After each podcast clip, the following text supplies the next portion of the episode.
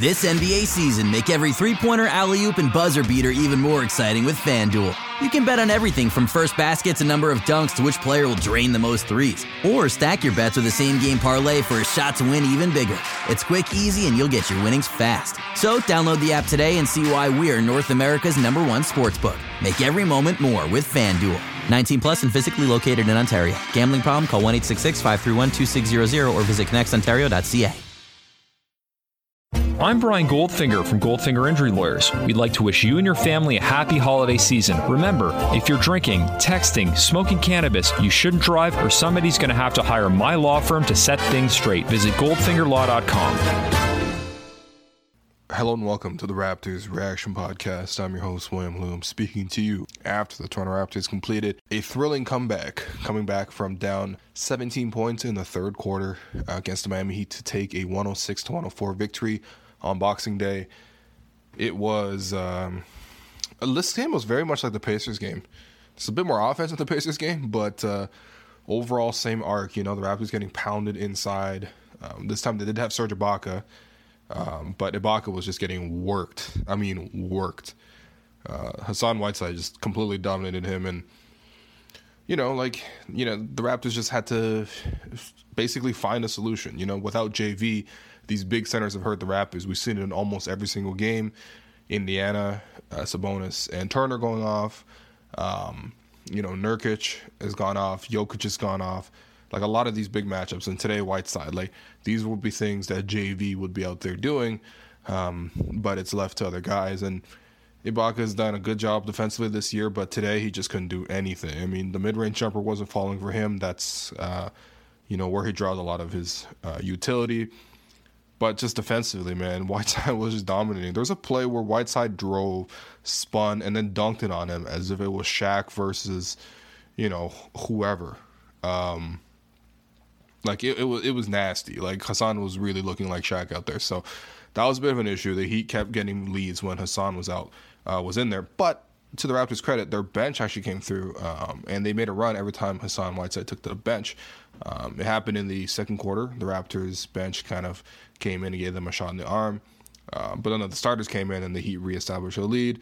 And then third quarter, the Heat, you know, still dominant, but the Raptors, when Whiteside went to the bench, Raptors uh, came in, played a bit of a, a zone defense, and, and got to the bucket. And I thought two things the Raptors did to adjust, um, you know, specifically with Nick Nurse. Nick Nurse uh, had the Raptors go to zone defense, and not just zone defense for like um, you know, the quick three possession little hits that he likes to do. He basically likes to blitz a team and then get them to call timeout and then go back to man um, just to sort of screw with them.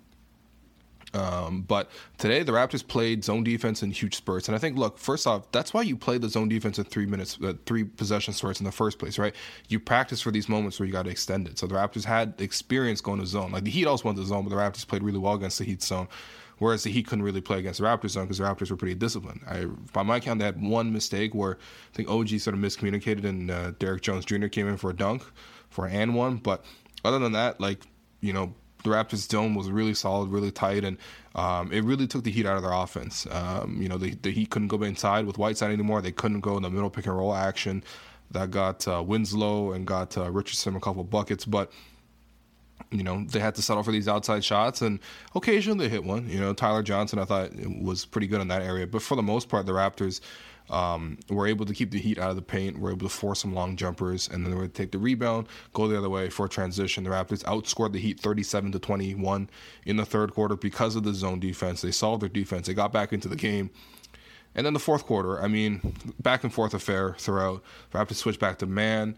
Um, they never did quite go back to Ibaka for extended stretches. They instead went to Pascal Siakam playing time at small ball center. Again, the parallels to the, the Pacers game was just right there. You know, Siakam taking a shift at small ball center. And same thing, Siakam coming up with big plays at small ball center. Siakam today only 10 points and 9 rebounds, which um, we could become spoiled. You know, 10 points, 9 rebounds is not necessarily a great game for Pascal these days, but came up with huge contributions in the end. Uh, had a uh, clutch defensive rebound on the baseline against Hassan Whiteside. Whiteside had inside position, but uh, Siakam just kept leaping and tipped it out eventually and, and, got the rebound. And then I think on the same play, Siakam comes down and gets an and one. Um, And uh, yeah, I mean the Raptors that actually tied the game at the time. It was about two minutes left. Um, the Raptors sort of asserted the control. Uh, Dwyane Wade hit a random step back three, which you know really gassed them up and gave the Heat the lead. But um, Kawhi Leonard comes back, hits a mid-range jumper, no issues whatsoever, and um, yeah, I mean, it sets up a, a, a, basically a tied possession. The Raptors have the ball, and um, this time the Heat decide to switch up their defense. They start to uh, double Kawhi, and Kawhi recognizes that really quickly, swings it to Ibaka, who then swings it into the corner for Danny Green. Danny Green drills the jumper, and um, yeah, I mean, that's uh, that was the game, really. Like that, it was. It just happened in that sequence, and it's hilarious because. Um, you know, Kawhi. I would, I would. Say the one criticism I would have with Kawhi, which I wouldn't criticize him overall, he had a great game, thirty points, eight rebounds, two assists, two steals. But he just has to be a little bit quicker, recognizing the pass out of the double team. The Raptors um, really need him to do that because defenses are really keying in on him. And I think first half he didn't really adjust too well to that. He still had eleven points, but wasn't as aggressive. Second half, much more efficient overall. Um, Nineteen points in the second half. Uh, and also those assists. I mean, that's a hockey assist, so he doesn't actually get it.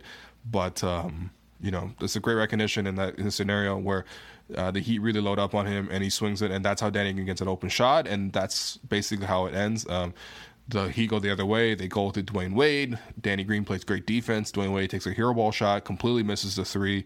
It's a bit of a scramble afterwards for the rebound, and there's another shot, but Raptors eventually come away with the win. It was a tough and gritty performance. Uh, a couple things I want to highlight in this game. Um, first, uh, the fact that um, Fred VanVleet and Danny Green were great supporting pieces. Uh, VanVleet, I thought, had a couple of ambitious drives, but he hit a corner three um, to sort of tie late in the game and also just was pretty consistent overall with his shot making. I thought did a pretty good job of doing a Kyle Lowry impersonation minus the assists uh, in terms of the three point shooting, eight three point attempts. He had four, 16 points, 5 of 12 shooting overall, got to the free throw line. Um, you know, I think the one thing Van VanVleet needs to do a little bit better is sort of um, uh, find the, the, the man in the pick and roll. Like I just think that you know he should do a better job of that. It's just not really a strength of his right now. But um, you know, uh, part of his lack of assist today is also the fact that Ibaka missed a bunch of makeable pick and pop jumpers. But I thought overall VanVleet's uh, play was really good. Danny Green, really phenomenal. I love the way Danny Green plays, man. Um, it's just such a luxury to have. I mean, he is the type of three and D player that you find on every championship team, which you know it's stupid to say that because he literally won a championship doing that as a three and D guy. But you know, it's a commonality, right? You look at like. Um, uh, when the Miami Heat won their titles, the guy was Shane Battier, right? And when Dray, when, when uh, the Warriors been winning their titles, it's it's really been the combination of Andre Iguodala and and Draymond Green. I would probably say you know Danny's closer to the Iguodala type. Um, you know the the Cavs. I mean, they even had that in their contributions. I mean, they had it in various ways. But J.R. Smith really stepped up on defense. Was that three and D guy for them?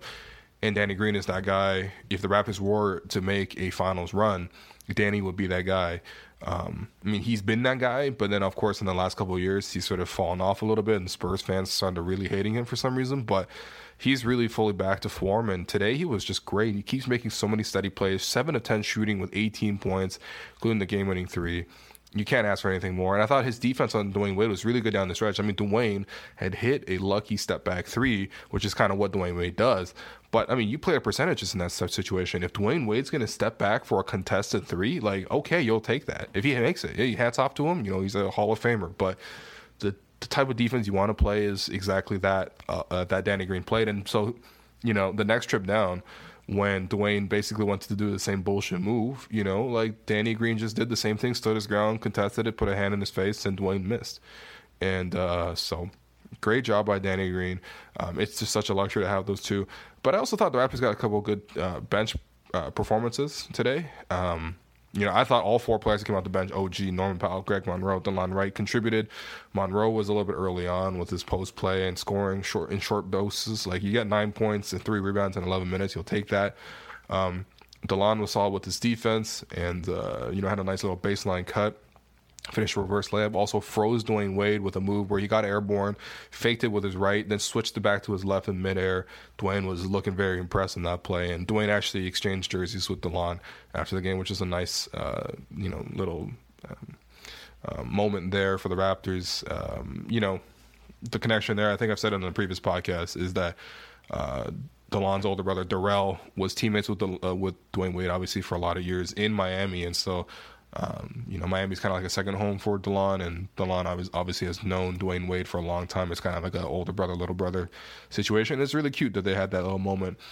Um, but I thought overall Delon was really active, uh, and Norman Powell. Norman was great, man. I mean, he first off he took all of CJ's minutes, and look, he only had five points, but I thought he did a really good job in his 16 minutes in terms of just playing under control. Like his two buckets were both. Um, one, he faked out Dwyane Wade's closeout in the corner and then relocated himself and spotted up for three. Uh, hit the shot. That's that's great. And then another shot where he drove to the mid, mid the, the mid range and um, I think Whiteside came out to contest. He faked him out, got Whiteside to blow by, and then leaned in for a little short jumper that rimmed in. So, um, you know, those are both signs of a player that's you know increasing in maturation. Like you know, um, he's not going to be great every single game, but he's going to be able to contribute with things like ball handling, with defense, and occasionally with scoring. And I think Norm's been really solid. You know, with his distribution tonight, he hit Danny Green for three. He found Delon Wright cutting baseline. Um, you know, this is the stuff that like, look, it's not knock your socks off type of production, but it's not just like flagrantly bad, which is what CJ Miles was. And so I'm not surprised that CJ lost all his minutes to Powell now that Powell's healthy because he's been very productive over the last three games, and I'm happy with the way Nick Nurse handled his rotation today. And then even OG Anunoby, man, 25 points, only five points again uh, for OG, but he was very productive defensively. He got on the glass, he got eight rebounds in 25 minutes, including three offensive, one where he kicked it out for three, two steals. I think both of them were on Olynyk, who I thought OG really outplayed, and Olynyk's one of the best powerful backup power forwards in the league. So it's not necessarily an easy matchup. He just um, was able to, you know, uh, physically handle Olynyk down low. Um, uh, and you know, also got a steal, like a Kawhi like steal. Olynyk tried to cross over. OG reached out, stole the ball, dove for it, and then um, you know dished it to a cutting teammate. I think it was Delon. Like just solid production all around from OG. And when you get that type of production off the bench, um, that's just something that the Raptors, you know, I, I have not been used to this year.